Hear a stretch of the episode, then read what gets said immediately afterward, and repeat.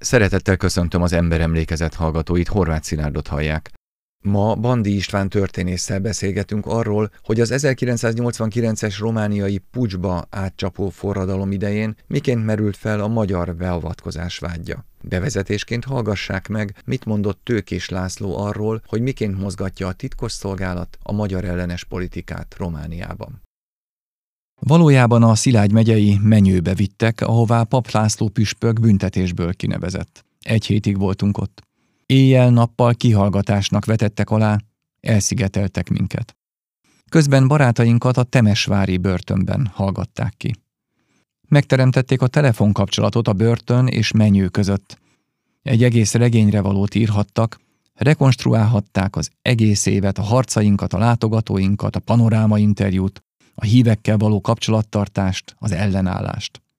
Azt akarták, hogy valljam be, hogy magyar ügynök és a CIA megbizotja vagyok. Máskor a KGB-t emlegették. Azt akarták, hogy jelenjek meg a televízióban, és tegyek vallomást, hogy én Románia ellensége vagyok. Romániában sajnos az egész társadalmat átszövi a posztkommunizmus. Itt minden párt többé vagy kevésbé, legjobb esetben a szekuritáte által be van fűzve a volt kommunista rendszerbe. A titkosszolgálat ma is olyan erős, mint Ceausescu idején volt. Ez különösképpen tragikus a magyarokra nézve, akik ellen pont a Ceausescu doktrína értelmében folyik az elnyomás. Azt mondják, hogy mi szeparatisták, irredenták vagyunk, nemzetbiztonsági veszélyt jelentünk Romániára nézve. Most például egy hibrid háborús gyakorlat folyik Hargita és Kovászna megyében, párhuzamba állítva a grúziai, oszétiai és a dombaszi helyzettel. Ez nyílt provokáció a magyarság ellen. A provokáció állandó, vagyis a román asszimilációs, homogenizációs politika Ceausescu-i minta szerinti folytatásáról van szó. Magyarországon annak idején 1989-ben emlékszem rá fiatalemberként, hogy nagyon nagy lelkesedést keltett a romániai, akkor úgy fogalmaztunk, hogy forradalom, aztán azóta árnyaltabban fogalmazunk, a romániai pucs, a romániai forradalom híre. Azt gondoltuk, hogy gyökeres változás lesz majd. És próbáltunk kicsit beavatkozni az eseményekbe magánemberként. Például úgy, hogy segélyeket vittünk, gyűjtöttünk. A magyar állam hogy viselkedett ebben a helyzetben? A magyar állam különböző szervezetei gondolkodtak-e azon, hogy mit tegyenek 1989 koratelén? Az 1989-es romániai rendszerváltoztatás, és erre hangsúlyt helyezek, hogy rendszerváltoztatás kérdésköre rendkívül összetett, ugyanis amíg Temestvárról beszélünk, addig nyugodt lelkismertel mondhatjuk, hogy ott ugye igazi forradalom zajlik.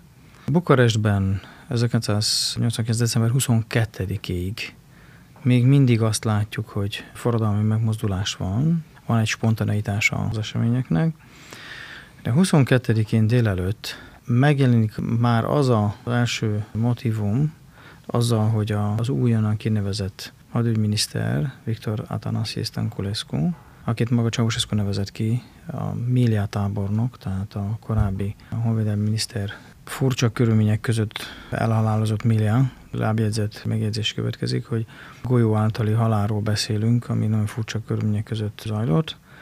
Az új honvédelmi miniszter élve azzal a jogával, hogy ő rádióforgalmazás útján utasíthatja az addig mozgásba helyezett páncélos, tehát tankezeret, ami éppen Bukarest központja fele tartott, hogy elnyomja és azt hiszem, hogy fizikálisan átmentek volna a tömegeken. Tehát ő leállította. Itt van az első olyan motiv, ami azt mondja, hogy van egyfajta a diktatúra által a saját vezetői részéről egyfajta ellenállás, egyfajta hatalmi átvételi kísérlet, ha lehet ezt így mondani.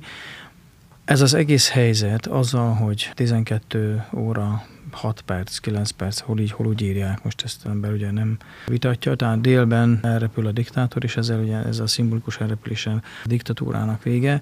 Az utána következő órák rendkívül fontosak, mert hogy párhuzamos vezetői állások, központok, politikai csoportosulások alakulnak ki, de ami nagyon fontos, hogy ezek a csoportok nem ellenzéki mozgalom vezéreiből áll össze, hanem a második vonalbeli kommunista szereplők lépnek előtérbe.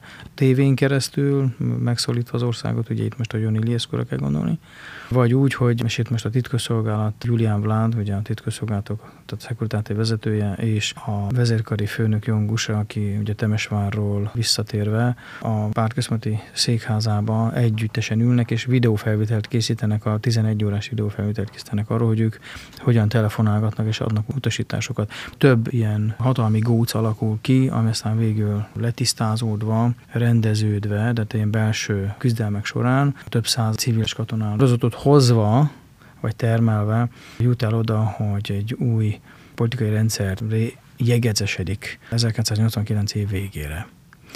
Ebben az egész folyamatban Magyarország is jelentős szerepet játszik, mégpedig két logikai vonalat követve. Az egyik, amit a román történésztársadalom egy része, és a volt tisztek egy része, tehát nem a volt tisztek alatt a szekuritáti volt tisztjeinek egy része, azt hirdetik, hogy ugye külső erők robbantották ki, és okozták ezt a nagy felfordulást, ha lehet így fogalmazni.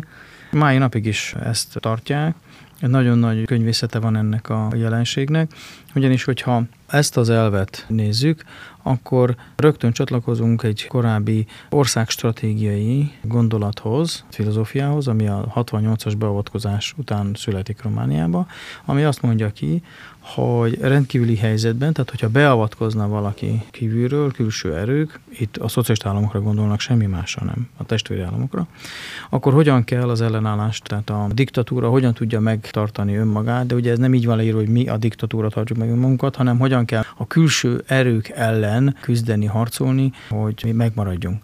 Most ezt az elvet viszi tovább az a csoport, vagy azok a csoportok, akikről már említést tettem, úgy, hogy konkrétan megnevezik, hogy kik az ellenségek. Itt rögtön levéltári forrás is segít nekünk ebben az ügyben, ugyanis 1968-ban létrehoznak egy olyan kémelhárító igazgatóságot, aminek a rövidítése a 0110, ez a katonai egységjelük volt, ami a volt szocialista államok, tehát a testvér államok elleni kémelhárítást végezte. Azt feltételezve ugye, hogy folyamatosan mindenki megpróbál beavatkozni az adott állam területén, tehát Románia területén.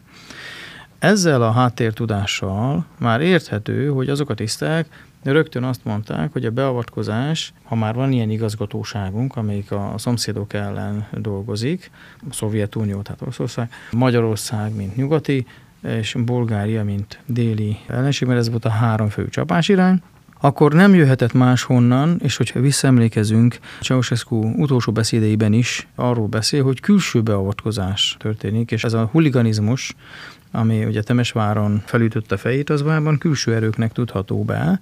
Mindig erre vezethető vissza, tehát egészen 68-ig visszavezethető ez a motivum, és itt van az, hogy az ellenség Magyarország és a Szovjetunió vagy Oroszország. Andrei Ursu, Madalin Hodor és Rolando Tomasson kilőtt belénk 22-e után címmel írt tanulmányt arról, hogy miért volt ennyi áldozat az 1989. decemberi román forradalomnak, és kik voltak az áldozatok gyilkosai. A Ceausescu vezette román kommunista párt és titkos szolgálat szerintük már december 17-én bedobta a köztudatba azt, hogy magyar beavatkozás miatt történtek az 1989. decemberi események. 1989. december 17-e. 6 óra. Nikolaj Ceausescu arra utasítja Vasile Mileát, hogy a tüntetők megfélemlítésére vezényelje az utcákra a hadsereget. 11 óra. A tüntetők és a rendfenntartó erők közötti összecsapások nyomán Ceausescu új direktívákat ad ki Milea, Vlad és Posteniku számára. A védelmi miniszter azonnal továbbítja ezeket telefonon az összes alárendelt egységnek. A hadsereg hadi állapotba lép. Temesváron szükségállapot van. 14 óra. Nikolaj Ceausescu a román kommunista párt székházába rendeli Ion Command, a Nemzetvédelmi Minisztérium védelmi ügyekért felelős bizottságának elnökét. Arra utasítja, hogy menjen Temesvára és lépjen fel az ő nevében. 14 óra 25 perc. A temesvári katonai egységek megkapják a Raduce Frumo kódnevet, aminek jelentése Részleges harci riadó egy nemzeti területtel szembeni küszöbön álló külső támadás visszaverése érdekében. A hívójelet korábban sohasem használták a román fegyveres erők jelenkori történelmében. 15 óra 15 perc. Vasilij Milea arról tájékoztatja telefonon Toplecsánu tábornokot, a negyedik hadsereg parancsnokát, hogy Magyarországon vannak erők, melyek agresszióra készülnek az ország nyugati határánál. Néhány pillanattal korábban Dinu ellentengernagy, a fővezérkar hírszerzési igazgatóságának főnöke azt jelentette Miliának, hogy a határ mentén elhelyezett lehallgató állomásai nem fogtak semmilyen jelzést egy lehetséges nyugati támadással kapcsolatosan és hogy a magyar vezérkar által elrendelt mozgósítási lépések standard jellegűek voltak, tekintettel a temesvári helyzet romlására. 17 óra. A temesvári szekusok és milicisták megkapják a fegyverzetet és az éles lőszert. Eldördülnek az első lövések, először elszigetelten, majd egyre szervezettebben és intenzívebben. 18 óra 30 perc. Vasile Milea kiadja az egész hadseregnek a Raduce Frumo kódnevet románia katonai hiszerzése azt a tájékoztatást adja a vezérkari főnöknek, akit amúgy Bukarestből Ceausescu delegál Temesvárra, hogy rendezze a helyzetet. Természetesen nem csak egyedül megy, mert a belügy részéről, tehát a titkosszolgálat kimelhárító igazgató helyettese, lemegy ugyanígy a, a milícia, tehát a rendőrség, azok a rendőrség milíciának mondják, parancsnoka, tehát ezek mind tábornokok. Egy egész tábornoki kar megy le, hogy rendezze Temesváron a helyzetet, a kialakult mészárlást, és nagyon fontos, a megérkező vezérkarfőnöknek az első szakmai tevékenysége és cselekedete az, hogy a Buzaóból oda küldött, ez a regáti részem van, tehát Buzaóból oda küldött felderítő ejtőernyős egységet kiküldi, hogy ellenőrzik, hogy magyar részről, tehát a magyar határ irányából történik-e olyan katonai cselekmény, ami arra utalna, hogy támadás éri Romániát. Nemleges választ kap. Pontom. Ezzel az ügy le van zárva. Ez szakmailag tiszta, és a Temesvári 25-ök perébe ez el is hangzik. Egy másik cáfoló, megint csak román forrás, a magyar beavatkozás kérdésében, vagy magyar szerepre vonatkozóan, az, amikor december elején a Vlad tábornok, a szekuritáti vezetője, azt az utasítást adja, hogy jobban nézzék meg azokat az adatokat, milyen adatokat is. A kimelhárításnak volt egy olyan vonala, ami kimondottan a magyar irredenta ügyet figyelte és dolgozta föl, és a határon való illegális áthaladással is foglalkozott, és ezekről ugye heti jelentések készültek, amiből konkrétan kijön, mondok egy exakt számot is, 96 főt adtak át, a december 12-i héten, tehát egy hét alatt. A magyar hatóságok 96 főt adtak vissza a román szerveknek, akik azonnal kihallgatták ezeket az embereket, és mindig arra voltak kíváncsiak, ugyanis ez egy módszertan szerint történt, hogy hogyan hallgatunk ki szökevényeket, vagy nyugatra távozókat, de hát akkor ez szökevénynek minősül. Amiben arra voltak kíváncsiak, hogy a magyar szervek kiket akarnak visszafordítani Románia ellen. A visszafordítás ez most olyan szempontból, hogy ez biztos, hogy mindenki ügynök, de ez a visszafordítás tényét próbálták megfogni. És hogy egyáltalán Magyarország területén milyen biztonsági intézkedéseket hajtanak végre, nem tudja, arra volt a kíváncsi, hogy a kémelhárítás mit csinál amúgy, milyen tészt ki, milyen beosztás van, most nem részletezem, és hogy milyen katonai cselekmények zajlanak az ország területén. Megvannak az összefoglaló jelentések, és mindigből az derül ki, hogy nem utal semmi arra, hogy itt bármiféle Románia ellen irányuló tevékenység zajlana. Egy harmadik szempont, hogy a vezérkari főnök tett egy olyan kijelentést, hogy igen, igen, tudtunk arról, hogy nagy hadmozdulatok történtek az elmúlt két évben Magyarország területén, tehát 88-89. Kérem szépen, 1987-ben Berlinben a Varsói Szerződés tagállamai, katonai vezetői elfogadják az új doktrinát, ami az offenzívről, tehát a nyugat ellenességről defenzívára vált, tehát védekezünk, és ehhez automatikusan hozzárendelődik, hogy Magyarországon rögtön ki is dolgozzák az új hadrendet, hát nem oda helyezzük el azt az erőt, nem úgy helyezzük el, stb. És elkezdődik rögtön a tárgyalás arról legmagasabb szinten, hogy hogyan vonják ki az oroszokat. 89-ben meg is történik az átrendezés, tehát a 100 kilométeres sáv a nyugati országrészben az ugye felszabadult, tehát magyarán átrendezi, kivonják onnan. A magyar egységeket akkor át kellett helyezni, tehát magyarán egy nagy mozgás volt, tehát katonai haditechnikai átmozgatást azt érzékelhette a szomszédos állam katonai hírszerző szerve, de ezt úgy magyarázni, tudván azt, hogy már 87-ben változott a helyzet, ez kimondottan egy hatalom átvételi logikához köthető, semmint egy magyar támadásnak lehetett volna betudni akkor. De ez fejekbe benne volt, és hogy ez a tájékoztatás a Ceausescu asztalon is ott van, és ezt is szajkózza, hogy ez történik, de rendelkezésünkre áll mind a visszaemlékezés, mind a periratokban olyan információ, tehát dömping szó szerint, hogy semmiféle magyar, ilyenfajta magyar beavatkozás nem történt. Ceausescu bukása előtt a román forradalomnak 271 halottja volt. December 22-e és 25-e között 715 áldozat, majd a diktátor házaspár halála után további 113 személy eleste jelöli a decemberi események korszakait. A forradalom diktátorral való küzdelme után a terroristákkal folytatott harcidőszaka következett. A tény az, hogy terroristát nem állítottak bíróság elé. Arra a kérdésre, hogy kik voltak terroristák, ügyészségi vallomásában Julian Blood volt titkosszolgálati vezető, a következőket válaszolta.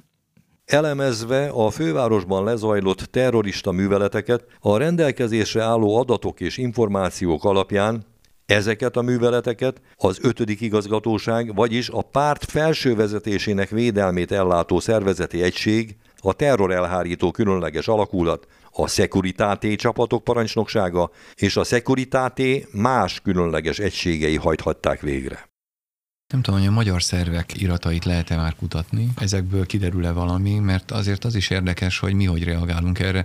Ugye az első pillanatokban, amikor a panorábában megjelennek a Tőkés Lászlóval kapcsolatos felvételek, azok valahogy át kell, hogy jussanak azért Magyarországra, ahhoz bizonyos mértékű konspiráció biztos, hogy kell. Igen, ez teljesen így van. Az ábítélben őrzött források alapján klasszikus krémerhajtási iratokra kell gondolni itt. Azt jelzik, hogy, ahogy már említettem, ugye a román hatósági ellenőrzésből is kitűnik, hogy a fogadó fél, tehát amikor az Erdélyből menekülők Magyarország területére kerülnek, és szakhatósággal találkoznak, rögtön történik egyfajta meghallgatás. Ugyanis tudni kell ebből a nagyon elzárt országból, hogy mi a helyzet, erről jól kell tájékozódni. Ennél több ilyen vonalon nem történik. Tehát magyarán klasszikus kémelhárítási tevékenység folyik, hogy felmérjék, hogy egyáltalán mi zajlik az országban. Ez az egyik része. A másik, a hírszerzői oldal, ez is egy nagyon fontos vetülete, az pedig megint csak 87-ig megy vissza, áthangolás történik. Még eddig defenzív volt a hírszerzés, hogyha lehet ilyen párosítást mondani. Itt most a magyar hírszerzésről Magyar hírszerzésről van szó. 87-től már van olyan Földi Lászlóhoz és csoportjához köthető tevékenység, ami természetesen tábornoki jóváhagyásra történik, mert ez, ez nem lehetett volna másképp csinálni, ami megint csak a tapogatózás irányába mutat, tehát az, hogy lássuk csak, hogy mi van a szomszédos állam területén, bele kell gondolni a következőbe. A román társadalom egy részében, annak következtében, hogy a SZEKU bizonyos tisztjei és a történészek ennek nyomán azt hirdették, hogy 25 és 37 ezer fő közötti ügynök tevékenykedett Románia területén, és a Földi László féle hiszerző csoportot tagságuk csak mondjuk 6-8 főre, akkor már is észreveszünk, hogy mekkora aránytalanság van a között az elképzelés között, hogy Magyarország beavatkozott volna a Románia területén az adott eseményekbe. Ez messze, messze aránytalan. Nem beszélve arról, hogy ezek a tízezeres ügynöki jelenlétről szóló elméletek román kollégák által megcáfolva már réges-régen rendelkezésre állnak. Ráadásul a magyar hírszerzés ebben az időben éppen abban a helyzetben volt valószínűleg, feltételezem én, hogy előtte ugye a szocialista országok ellen nem végzett semmiféle tevékenységet. Következésképpen tényleg át kellett hangolni, ebben az időben alakították ki azt a hálózatot, amely majd később elkezd működni, mert hogy addig Nyugat-Európára kémkedtek, hogy így mondjam, tehát a hírszerzők arra felé dolgoztak.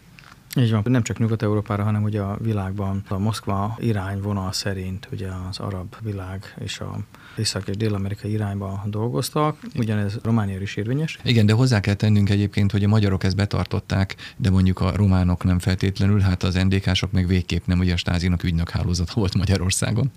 Ez érvényes Romániára is, tehát ez nyugodt lelkismerettel mondható, de én olyat is hozzátennék, hogy szakmai berkekben is nagyon elfogadott az, hogy Magyarország a 60-70-es években a Vatikán irányában rendkívül hatékonyan tevékenykedett, mármint hírszerzést folytatott, Utóbbi időben folytatott kutatásaim azt bizonyítják, hogy a románok is rendkívül módon érdekeltek voltak, és erre konkrét példát is mondok, hogy hogyan jutott el a román hiszezési tevékenység oda, hogy elérték azt, hogy hatodik pállal, pápával találkozott a Ceausescu. De ennek az előkészítésében van a hírszerzés komoly tevékenysége van, ugyanis most gondoljunk bele, a görög-katolikus téma az egy problémája a román rendszernek, noha az ortodox államvallás mellé egy a Vatikánnal kiegyező államfő nem elképzelhető. De arra jó volt, és ezt a hiszezés nagyon jól tudta, és nagyon jól is építette föl, hogy ez egy nemzetközi diplomáciai siker Ceausescu megint behúzhat egyet a listáján, Bakkans listáján, hogy akkor kérem szépen itt is jártunk, és hát lám-lám híresek vagyunk, és elfogadnak a nyugaton. A Romániával szomszédos országokból, köztük Magyarországról származó információk is megerősítik azt a tényt, hogy az 1989. decemberi rádióelektronikai háborút szekuritáti egységek indították el és koordinálták. Magyarország hadserege a forradalom idején figyelemmel kísérte a szekuritáté titkos rádióállomásainak adásait, és ezekről adatokat szolgáltatott a román hadseregnek. Erről a Magyar Honvédelmi Minisztérium szóvivője, Keleti György ezredes 1989. december 26-án így nyilatkozott. Katonai téren ma jó híreket közölhetek. Kapcsolatfelvételünk volt a román katonai vezetéssel. Érezhetően javult a romániai helyzet. Értékelésünk szerint tegnap fordulópontot jelentő esemény következett be, és információink, illetve elemzésünk szerint a román hadsereg irányítása határozottabb lett. El szeretném mondani, hogy a szekuritáté fokozódó gyengülése tapasztalható. Mi magunk is láthatjuk ezt, mert a magyarországi kereső és lokalizáló rádióegységeink a Securitate 31 rádióközpontját derítették fel, melyek néhány napja még sugároztak. Tegnap pedig már csak 19 volt ezekből, ma pedig csak 5. Mi magunk adtuk át ezeket az adatokat a román hadsereg vezetésének.